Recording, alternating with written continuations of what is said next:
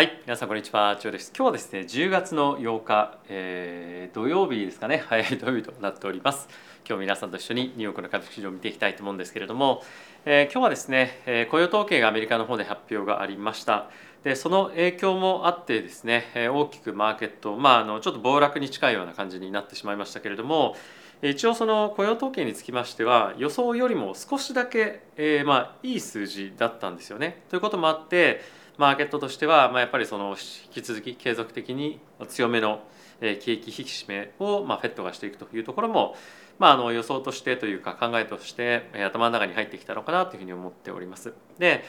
それに加えてですね、失業率が さんてんななパーセント が前月だったのが さんてんごパーセント に改善をしたというところもありまして、少しちょっとパニック的なあの売りになったのかなと思うんですけれども、まあ、予想とそこまで、まあ、その失業率は別としても変わんなかったんですよね。にもかかわらず、まあ、大きく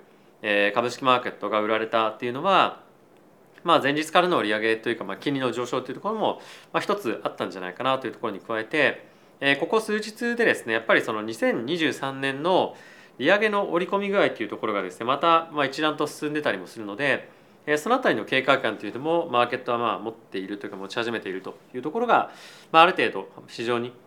反映されたというのが、まあ、今日のマーケットだったのかなというふうに思っています。やっぱり金曜日ということもありますし、まあ、あとは来週ですね シーピーアイ の発表もあるということで、そのあたりへの警戒感からか、まあ、ちょっと早めのポジションの調整というのが入っていても、まあ、おかしくはないのかなと思うんですが、まあ、ちょっとまあ過剰な反応だったというのも一つあるのかなというところに加えて、まあ、あとはですね、それ以外にまあ、あの半導体関係の非常にまああの重要なニュースとかっていうのも入ってきておりまして、えー、そのあたりも正直まあ影響したんじゃないかなと思うので、まあ、あの一つだけに絞らずいくつかの影響というものを、まあ、今日はちょっと見ていきながら、まあ、マーケットの分析をしていきたいかなというふうに思っておりますと。で、えー、今日はですね、まあ、そういったところに加えて、まあ、あとはですね、結構その、えー、来週以降かな、ね、また決算とかも始まっていくので、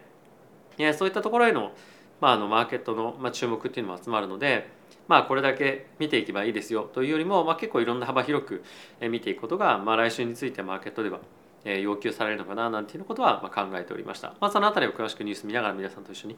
見ていきたいかなと思っております。はい、ということでここからですね、指数の方を見ていきたいと思うんですが、その前にですね、このチャンネルは エフエックスティーティー 様にスポンサーになっていただいております。エフエックスティーティー はですね、概要欄の方にも口座登録のリンクがあるんですけれども、一つの口座開設するだけで株、為替、仮想通貨、そしてコモディティが取引できるプラットフォームとなっております。で、今ですね、キャンペーンまた新しいのに変わりまして、初回入金ボーナスっていうのはなくなったんですけれども、初回入金ボーナスって前までななまんえんだったんですが、これがじゅうごまんえん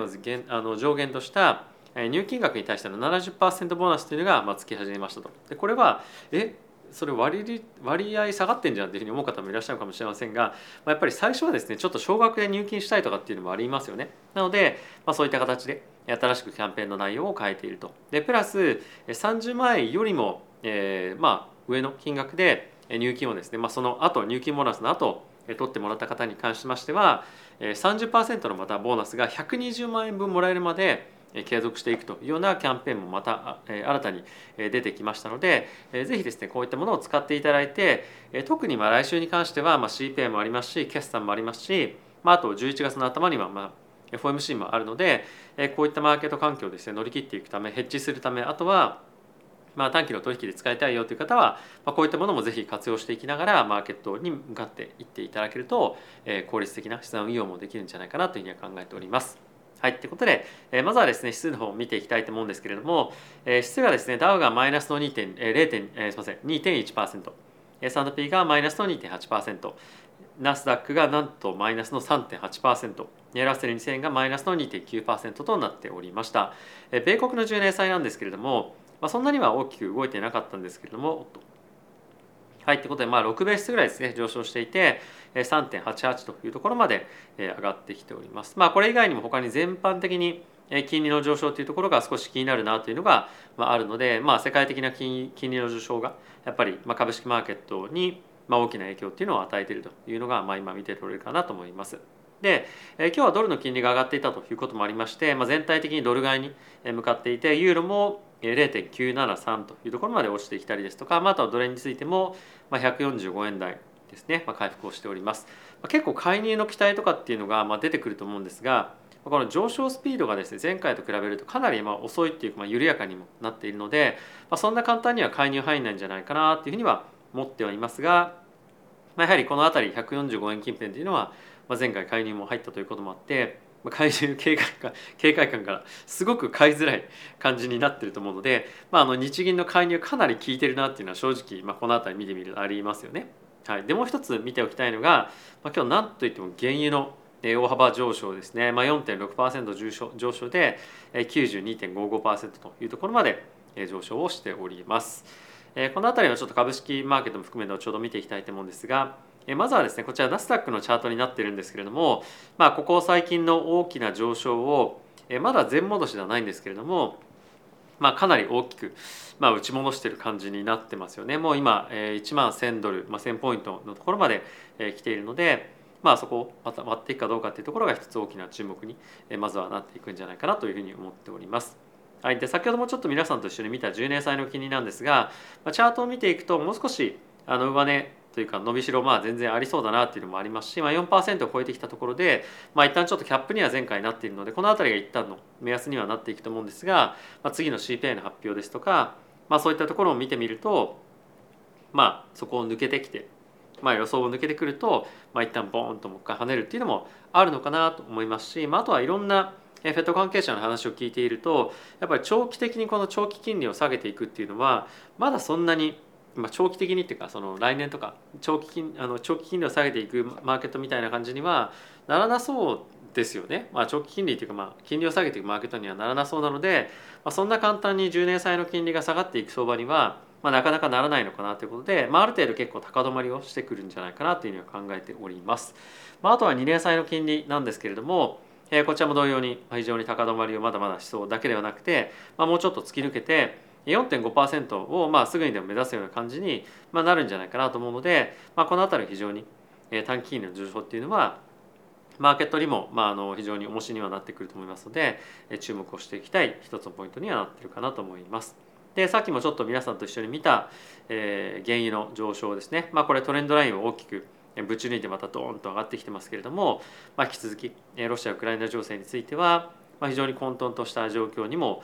ありますし、まだまだ打開策っていうのが全く見えないような状況にも政治的にもなっておりますので、このあたりがもう一旦、まあ、ひゃくドル目指しても全くおかしくないなという感じではあると思いますので、引き続きまあ高止まりもしくはまあさらなる上昇というところが予想をされるんじゃないかなというふうに思っておりますと。でここからですね、皆さんと一緒に今日の非常に重要なニュースポイントを見て絞って見ていきたいと思うんですが、まずはですね、雇用統計につきましては にじゅうろくてんさんまんにんの上昇ということで、予想を予想がにじゅうごまんにんだったと思うんですけれども、そこをまあ若干上回るような数字ですよね。でこちらにもあります通り さんてんななご すみません さんてんななパーセント の失業率が さんてんごーパーセント に下がったということで、これも少しパニックをまあ、パニックというか、まあちょっと警戒をあの促すような一つの数値にはなってしまったのかなと思います。まあ、ただしさっきも言った通り、まあ、これだけっていうよりも、まあ、他の要因もかなりまああるんじゃないかなと思うので、あまりこればっかりにちょっとフォーカスするのは、まあ、あまり良くないかなと思うので、まあ、これはちょっとさっといきたいかなと思います。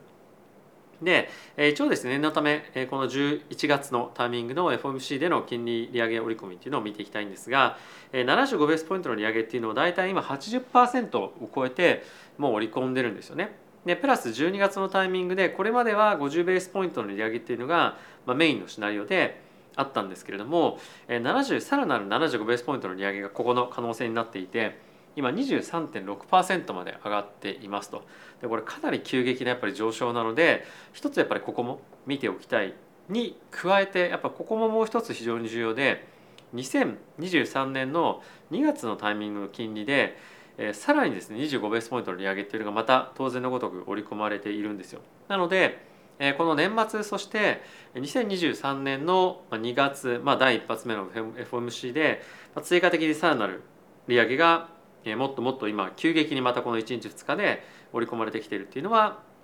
マーケットが少しやっぱり一つ大きく警戒をしている、まあ、一つの理由になるんじゃないかなと思いますと。でこれだけではなくて、やっぱりマーケットに今日非常にまあ大きなインパクトがあったんじゃないかなと思うのが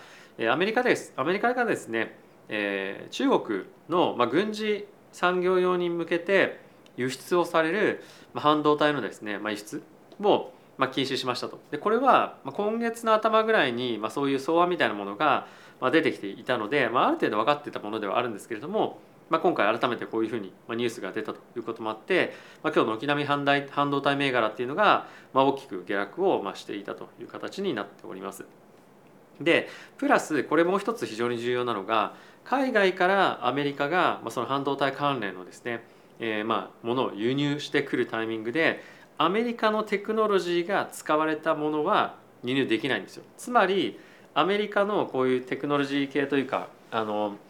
何ですか、半導体関係の会社についても日本アメリカに最終的に戻ってくるものにおいて、えー、まあ相手に輸出ができないわけじゃないですか。そうなるとアメリカのこの半導体関連の企業っていうのは輸出も制限されるし、中国の企業も何かしらの手法を使ってそのものを手に入れたとしてもアメリカに輸出できないというふうになるんですよね。まあ、なので非常にやっぱ中国にとっては、まあ、ものすごく痛い、えー、まあ規制になっているというところだけじゃなくて、アメリカの半導体産業に対してもものすごくやっぱ痛い、えー、まあなんですか、規制というか、まあ、制裁みたいなものになってるんですよね。で今ですね、やっぱドローン使ったりとか、もう何をするにしても非常に高品質な半導体というものが必要になってくることもあって、その戦争だけじゃなくて エーアイ とかそういったところも含めてこういったチップというのが必要になってくるんですよね。でじゃあこれが何に使われるのか、兵器だけなのかっていうと、まあ、そうではなくて、やっぱりさっき言ったような エーアイ とか、まあ、そういうようなあの、まあ、非常にまあ、高品質なチップを使う可能性があるものっていうのは、あの、まあ、その軍事産業にまあ回って回って使われるものっていうのはやっぱりいろんなまあ用途というか、あの目的としてもともと輸入されるものだと思うんですね。最終的に何が使われるかっていうのは別として、なのでかなり幅広く中国への輸出っていうのは制限されると思うので、まあ、あのアメリカの株式マーケットについてもかなり大打撃だと思います。でそれだけではなくて、今メモリチップの値段ですね、 ディーラム とか、まあ、そういう ディーラム っていうのかな、あれって ディーアールユーエム ですね、ああいったものも今どんどんどんどん下がっていると。でこのさんかげつの間で、まあ、大体こちらにも規制、あの規制があるんですけれども、えー、どこだったかな、えー、さんじゅっパーセント ぐらい、まあ、じゅうごパーセント から にじゅうはちパーセント ぐらい、まあ、下落をしているということもあって、まあ、非常に今これ何を織り込んでるかっていうと、需要の低下っていうものを非常に織り込んでいるらしくて、やっぱり世界的なその不況みたいなものが、まあ、ある程度こういったメモリに、えー、もうすでに価格として反映されていて、でこういうメモリチップへの価格の反映っていうのは他のところよりも、そのまああの例えばパソコン使うような部作るような部品の中でも、まあ、早めのタイミングで価格の下落みたいなものが織り込まれるそうなんです、まあ、僕はそこまで詳しくはないんですけども、まあ、一応記事の中ではまあそういったふうに書かれているので、まあ、さらなるあの、まあ、こういった ピーシー 産業というかそういったものの中でも、中でもまあ他のところに波及をしていく際にもこれなってるんじゃないかなと思うので、まあ、一つ面白いニュースになっていたかなというふうに思っております。はい、でもう一つなんですけれども、えー、見ていきたいのが、まあ、来週から始まるのがですね、えー、決算ウィークとなっております。で ジェーピー モルガン、ウェルスファーゴとかはですね、金曜日だったかなと思います。一応こちらにも記載があるんですけれども、えー、フライデーですね、 ジェーピー モルガンの、えーまあ、決算が始まるんですけれども、それ以外にもウェルスファーゴだったりとか、まあ、もろもろの非常に大きな銀行が、まあ、金曜日から始まると。でそれ以外についても、まあ、一応木曜日にこのウォルグリーンとか、これ確かあれだったかな、あの何でしたっけ、えー、すいません忘れちゃった、薬局ですね、まあ、薬局だったりとか、えー、ペプシについても、えーまあ、早い段階で、まあ、水曜日ですねに決算があるということで、まあ、結構こういったあたりの、まあ、決算が、まあ、最, 最, 最初に、まあ、出てくるので、まあ、このあたりがどういう決算を叩き出すかみたいなものが、まあ、結構マーケットにはあの、まあ、インパクトがあるとは、まあ、言われてはいますけれども、最終的にはまあその、まあ、いろんな Google ですとか、まあ、Microsoft、まあ、あのメータでも何でもいいんですけれども、やっぱそういった個別のビッグテックがどういうふうな決算を出すかっていうのが最終的にはインパクトがあると思うんですけれども、最初の方の決算がバタバタって倒れ始めたりすると、まあ、大丈夫かなみたいな感じの空気が漂うので、まあ、これらの企業にはしっかりといい決算を出してほしいなというふうには思っております。なので、まあ、来週については シーピーアイ だったりとかこういった決算も含まれていますので、まあ、結構マーケットがですね動きやすい、えー、まあ週というか月になってくるんじゃないかなというふうに思っております。はい、ということで皆さんいかがでしたでしょうか。まあ、今日はですね、まあ、ちょっと短めの動画にはなるんですけれども、まあ、そんなにその重要なものがないというよりも結構、まあ、あの今日のマーケットを動かした可能性のあるニュースというのは、まあ、この辺りかなと思うところに加えて、まあ、そんなにその、まあ、さっきご紹介したニュースほどインパクトがあるものというのがあまりなかったので、ちょっと今日は短めの動画にさせていただきました。あとはですね、ちょっとここ最近動画の更新がちょっと滞ったりはしていたんですが、ちょっと自分の体調も整えないといけないななんていうのは感じたりはしていますが、できるだけ自分がやっていきたいなと思うことを挑戦しながら、このチャンネルもですね、本当に非常に僕にとっては大事な卵みたいなもんなんで、今後も育てていきたいなというふうに思っております。あとはですね、ちょっともう少しあの違った情報ソースの、えー、情報提供みたいのをしたいんですよね。まあ、それをする上でちょっと今どうしようかなとかっていうふうにいろいろ考えていて、まあ、お金もかかったりすることなので、まあ、どういうふうにするのがいいのかみたいなものを、はい、今考え中でございます。まあ、できるだけ、えー、まあ面白いニュースソース、いいニュースソース、ハイクオリティなものを届けていきたいなというふうに思っておりますので、まあ、それを実現するためにどうするのがいいのか、どういうふうにお伝えをするのがいいのかも含め、えー、やっていきたいなと思っております。はい、まあ、あとはですね、えっとここ最近、まあ、あの株式マーケットが反発をして、えー、反落をしていくそのスピード感みたいなものがどんどんどんどんちょっと早くなってる感じがするなっていうのをちょっと感じていまして、まあ、デッドキャットバウンスも